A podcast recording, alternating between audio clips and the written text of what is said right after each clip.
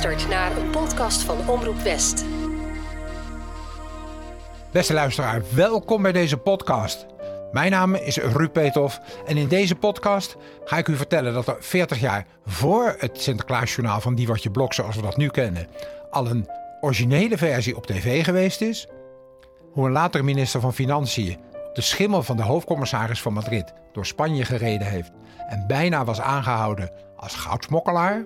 En hoe een Haagse Sint 5 dagen lang als vorst ontvangen is in Madrid. Dit is De Residentie-Sint, een podcast vol verhalen achter de schermen. Elk jaar als Sinterklaas weer in het land is, ontstaat er toch een soort magie. Het is het leukste kinderfeest van het land. En elk jaar zijn we er met z'n allen heel druk mee om er iets heel moois van te maken. Oh, even tussendoor. Deze podcast is niet voor kinderen. Want deze verhalen zijn voor mensen die zich, net als ik, wel eens hebben afgevraagd: zou het nou nooit eens misgaan achter de schermen? En hoe lossen ze dat dan weer op? Wat voor verhalen zijn er dan over Sinterklaas? In deze podcast laten we daarvoor Ruud Peethoff aan het woord. Officieel is hij een goede vriend van Sinterklaas in Den Haag. Maar nou we even met volwassenen onderling zijn, weten we wel hoe het zit. Toch, Sinterklaas bestaat gewoon. En dit is aflevering 5 met een paar mooie bonusverhalen, zoals alleen Sinterklaas ze echt kent.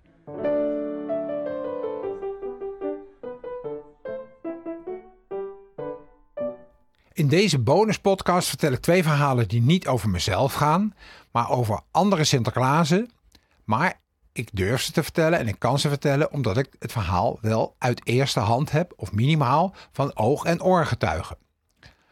Om het eerste verhaal te geloven en een beetje te begrijpen, zijn er een paar dingen die ik vooraf moet vertellen. In de stad Bari van Italië is de Sint-Nicolaas-basiliek. En daar worden, zoals dat heet, de relieken van Sint-Nicolaas bewaard. Die zijn ooit uit Myra naar Bari gehaald. Daar is op de plek waar de ossen stopten de basiliek gebouwd. En elk jaar op 8 en 9 mei wordt daar de heilige Nicolaas vereerd. Met een processie door de stad gedragen. Een echt Italiaans heiligefeest. In 2022 ben ik daar naartoe gegaan omdat ik na 39 jaar wel vond dat ik dat feest eens een keertje moest zien. En wat ontzettend leuk om te beleven. Echt een heerlijk Italiaans volksfeest. Daar heb ik 2 bestuursleden van het Sint-Nicolaas-genootschap Nederland. Want als je op internet gaat zoeken naar Sint-Nicolaas-genootschappen, kom je er veel meer tegen. Nee, dit is het SNG Nederland. Die heb ik daar ontmoet. En er is van de landelijke intochten, wat aan de ene kant de tv-intocht is en aan de andere kant de landelijke intocht, is een Wikipedia-pagina. En op die Wikipedia-pagina staat van heden tot voor de oorlog zo'n beetje waar de intocht was en wie de Sint-Nicolaas was in die rol. Daar zit iets heel raars in. Daar staat dat overwegend de landelijke intocht in Amsterdam was. Wat er wel goed in staat is dat de landelijke intocht, tevens televisie-intocht, in 1960 vanuit Rotterdam kwam. Maar degene die daar genoemd wordt, was niet de man die als Sinterklaas aankwam op de Parkade in Rotterdam. Dat is vreemd en dat weet niemand. Maar 2 leden van het Sint-Nicolaas-genootschap, en ze verdienen alle credits, dus ik ga ze noemen, Bart Jansen en Matthijs Franke, hebben zich verdiept in de intochten van Sint-Nicolaas, in ieder geval in die van Rotterdam. En die vinden dus het hele verhaal uit. Wat is er ook bijzonder aan de intocht van Sint-Nicolaas in Rotterdam? Die wordt georganiseerd door de studenten van het studentenkoor van Rotterdam. Dat is een hele lange traditie die ze volgens mij nu nog steeds hebben. Maar zeker in de jaren 50, 60, waar dit verhaal over gaat, was het een full swing studentenkooractiviteit. Wat hebben die 2 mannen uitgevonden? Die hebben uitgevonden dat er televisiebeelden zijn van de intocht van Sint-Nicolaas in Rotterdam. Gepresenteerd met Mies Bouwman op de kade. Dus daar waar Wikipedia het heeft over Amsterdam, ze zeggen inderdaad 1960 Rotterdam, dan gaat het weer een paar jaar naar Rotterdam. Alleen de naam van Sint klopt niet. En wat hebben deze 2 mannen uitgevonden? Die hebben uitgevonden wie in 1960 de Sinterklaas was die als televisie Sinterklaas verwelkomd werd door Mies Bouwman. En dat was de latere minister van Financiën, Onno Ruding. Omdat ik 2 bestuursleden in Bari ontmoet had, hadden die mij een keer uitgenodigd. Wil jij een keer komen vertellen over de Haagse intocht. Nou, leuk, had ik afgesproken. Maar in het ochtendprogramma zat Onno Ruding. En nu kom ik bij het oor- en ooggetuigenverslag wat ik gehoord heb. Want die heeft precies verteld hoe dat gegaan is. Ik hoop dat hij ooit nog een keer in de gelegenheid is om het zelf te vertellen. Maar ik zal mijn best doen om het zo origineel mogelijk terug te vertellen.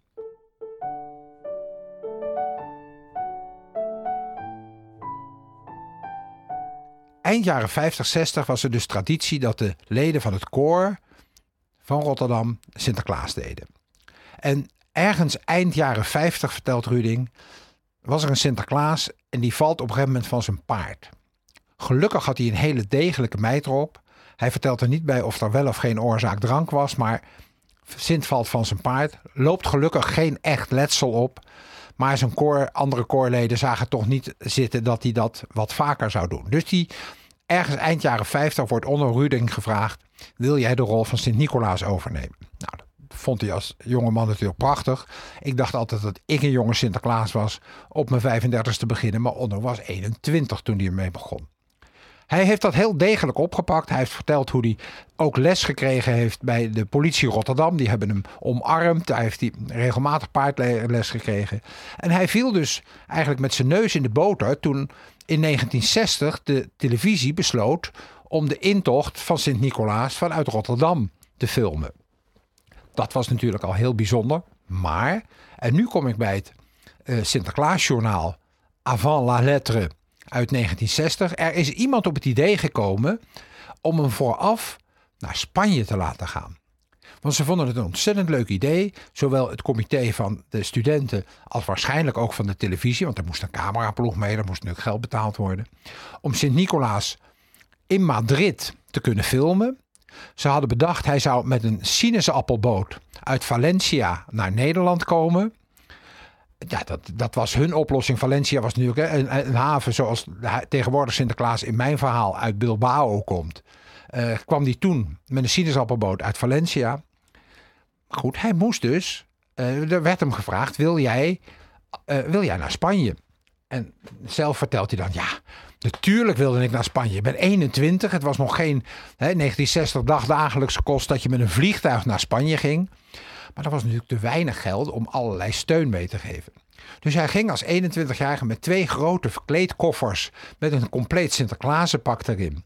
En Zwarte Pietenpakken erin. Die kinderen van de ambassadeurs van de ambassade zouden Piet spelen als zijn figuranten en hij zou als Sint-Nicolaas spelen.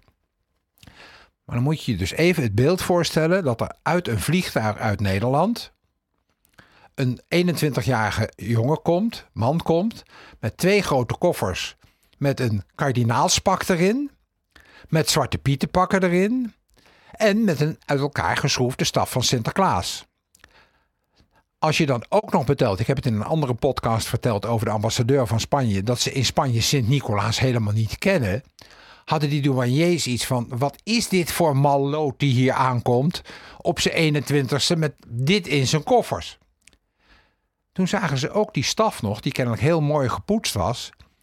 En die zagen ze niet aan voor koper, maar die zagen ze aan voor goud.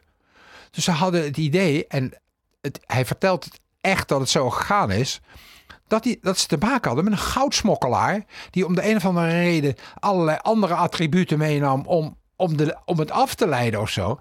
Dat het heeft echt heel weinig gescheeld. Of hij was ter plekke aangehouden voor een onderzoek naar goudsmokkel. Had niemand enig idee dat het koper was. Hij sprak geen Spaans. De douaniers spraken geen Engels, Nederlands of wat ander ook. Dus uiteindelijk, dankzij de ambassade, is dat allemaal goed gegaan.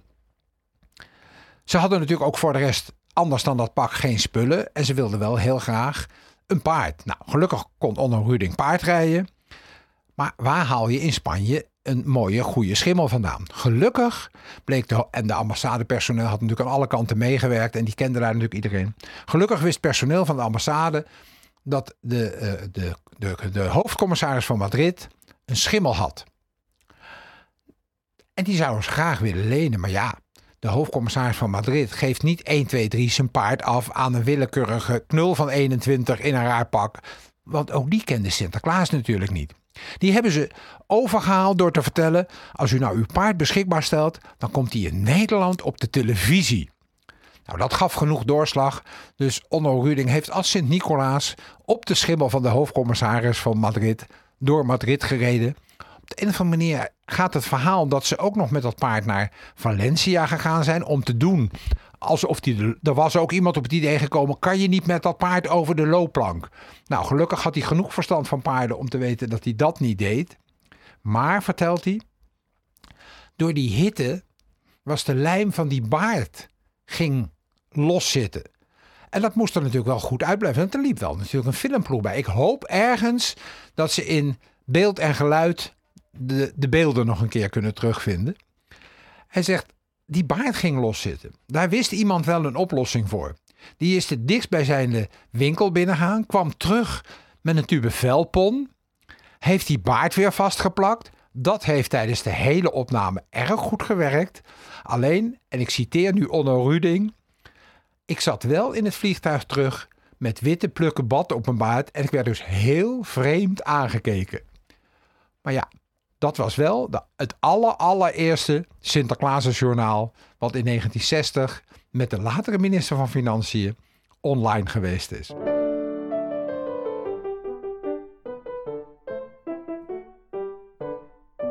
Er is nog een Sinterklaas uit Nederland op bezoek geweest naar Madrid. In de jaren 70 had Den Haag een Sinterklaas, iemand die de rol van Sinterklaas speelde, die heel bijzonder ook goed Spaans sprak. En dat was natuurlijk ontzettend leuk voor de Spaanse ambassadeur, dat hij Spaans kon spreken met Sint-Nicolaas. En ik heb het nog gecheckt bij degene die voor het haarwerk en de griem zorgde voor die Sinterklaas. De jaartallen weten we niet precies. Vermoedelijk is het in een van zijn laatste jaren geweest. Toen heb je het over 70 of 71. Dat hij uitgenodigd is door de Spaanse ambassadeur, de Sinterklaas van Den Haag, om naar Spanje te komen.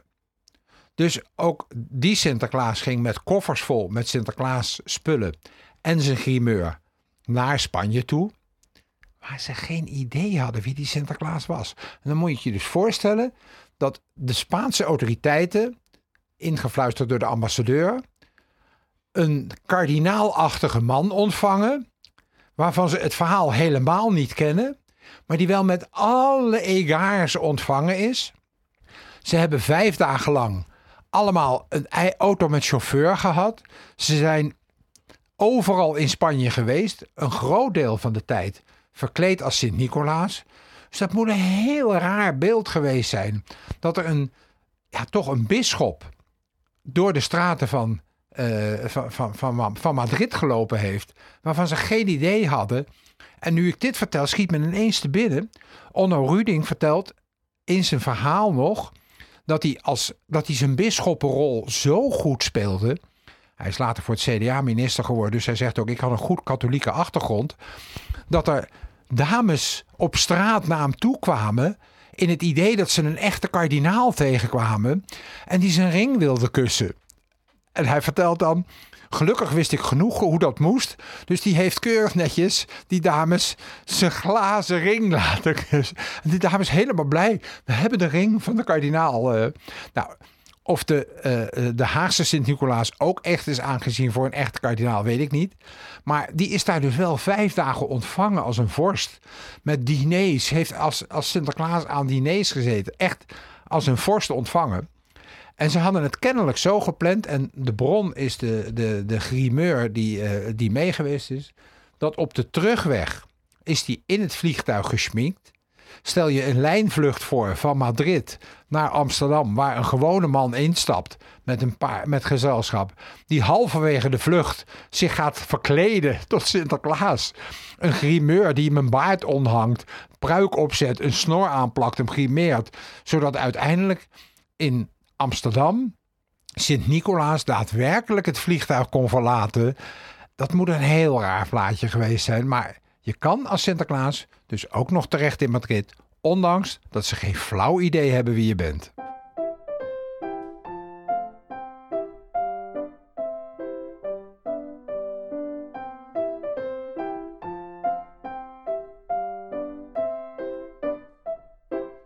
Oh ja. Nou, u toch nog luistert en misschien wel luistert in een rol van het feit dat u ook wel eens een keer Sint-Nicolaas bent. Want Sinterklaas ben je, Sinterklaas speel je niet, Sinterklaas ben je. heb ik nog wel een paar tips voor u, gebaseerd op heel veel ervaring. Mocht u het plan hebben om te paard de intocht te gaan, of sowieso te paard te gaan, zijn er twee dingen heel belangrijk. Ga van tevoren naar het betrokken paard met je mijter en je cape, in ieder geval in de hand, om te kijken of het paard überhaupt het wel leuk vindt als je met mijter op, nog zonder paard zelfs, met mijter op en cape om bijkomt. Want in een van de podcasts heb ik verteld dat zelfs een politiepaard niet per definitie geschikt is als een Sinterklaaspaard. Dus ga eerst je paard testen. Zorg er vervolgens voor dat je een speciaal voor een paard geschikt pak hebt. Want de gemiddelde pakken die verhuurd worden, hebben een strakke, laten we het een onderrok noemen. Nou, als u niet in een blooper terecht wil komen op televisie en jaren achter elkaar in de Sinterklaastijd wil worden uitgezonden, stap dan niet met zo'n pak op een paard, want dat gaat niet. Zorg dat de onderrok of een hele lange split heeft, of eventueel een soort broekrok is, zodat je je been, je zwaaibeen, je hebt een stijgbeen en een zwaaibeen, fatsoenlijk over dat paard heen kan gooien. Wat vooral jonge moeders altijd heel erg leuk vinden, is hun pasgeboren baby van een paar maanden aan Sint-Nicolaas geven en dan een foto te maken. De eerste foto met Sint-Nicolaas van de schat, een paar maanden oud. Helemaal geen probleem. Hoe jonger, hoe groter het volgende gevaar. Die kleine schatjes hebben namelijk de neiging om gewoon alles te grijpen wat er in de buurt is. En een kind dat bij Sinterklaas op schoot is, is met die kleine grijphandjes heel licht in de buurt van de baard. Nou hebben ze nooit de bedoeling om hem echt af te trekken, maar het wil spontaan de dreiging nog wel eens een keer gebeuren. Dus de tip is, en ik doe het altijd, als u een klein kind, een baby aangeboden krijgt voor de foto, altijd doen, maar zorg dat je de handjes gefixeerd hebt en niet in de buurt van de baard laten komen.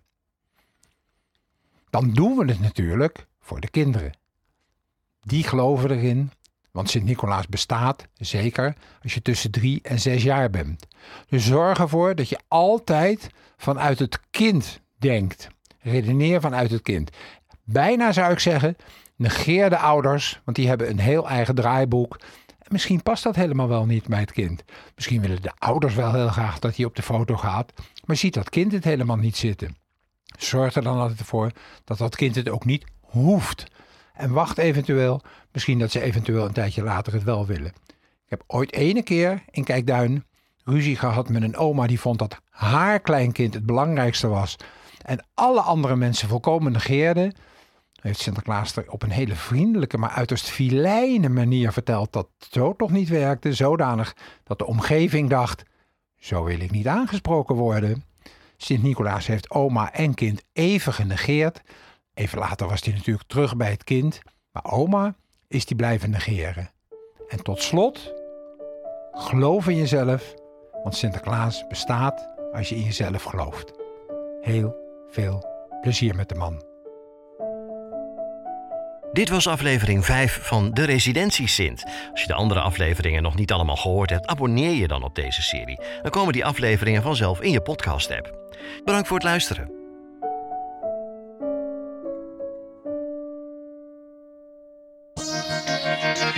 Dit was een podcast van Omroep West.